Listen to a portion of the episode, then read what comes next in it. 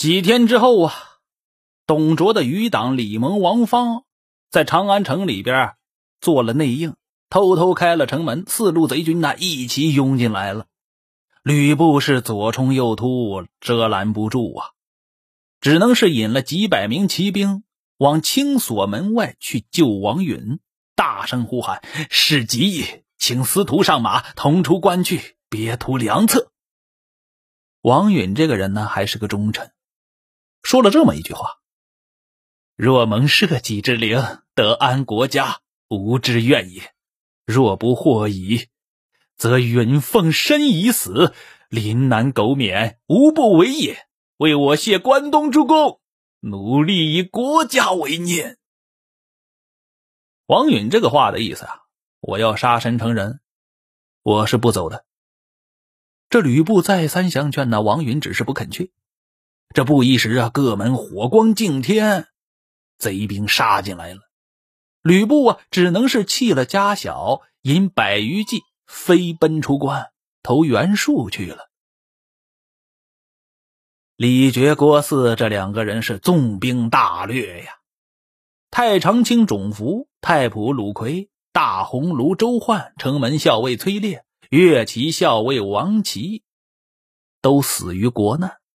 贼兵围绕着内廷，然后啊，还想做事儿呢。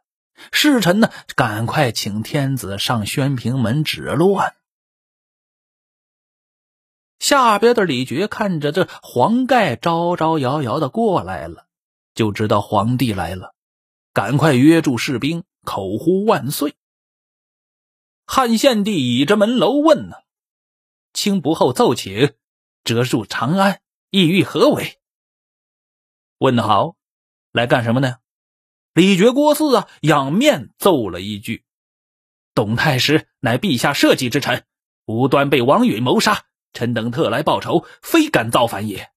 但见王允，臣便退兵。”王允当时就在皇帝身边呢，听闻这个话呀，主动的跟着汉献帝就说了：“臣本为社稷。”事已至此，陛下不可惜臣以误国家呀！臣请下见二贼。献帝还是知道谁是忠臣，谁是奸臣呢，是不忍让他下去的。但是说实话，这个档口你不放出王允来，这事儿过不去，摆不平啊。王允也知道这个道理，于是啊，自己就从这宣平门楼上跳下去了，大呼一声。王允在此。这李傕、郭汜一看王允来了，拔剑就在那喊呢：“董太师何罪而剑杀？为什么杀董卓呀？”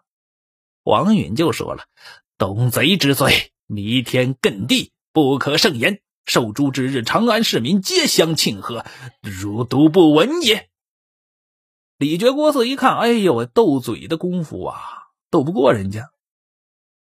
然后啊，赶快换话题。太师有罪，我等何罪呀？不肯相赦。呃，董卓有罪，好，你说有罪就有罪吧。我们四个人没罪呀，你怎么也不赦免我们呢？王允就大骂了：“逆贼何必多言？我王允今日有死而已，不跟你们胡咧咧了，赶快杀我吧！”哎呦喂，这二贼呀是手起刀落，把王允杀于门楼之下。史官呢也有诗赞叹曰：“王允运机仇，奸臣董卓修。心怀家国恨，眉锁庙堂忧。英气连霄汉，忠诚冠斗牛。至今魂与魄，犹绕凤凰楼。”李傕、郭汜这一起子人呢，杀了王允，一边就遣人将王允的宗族老幼。尽都给杀了。这事儿啊，让市民呐听闻之后无不下泪。这当下李傕、郭汜就寻思了：咱既然都杀到这里了，何不把那天子一起给杀了，谋点大事呢？于是啊，便持剑大呼，杀到大内而来。正是巨魁伏罪灾方息。从贼纵横祸忧来，未知这汉献帝性命如何？且听下回分解。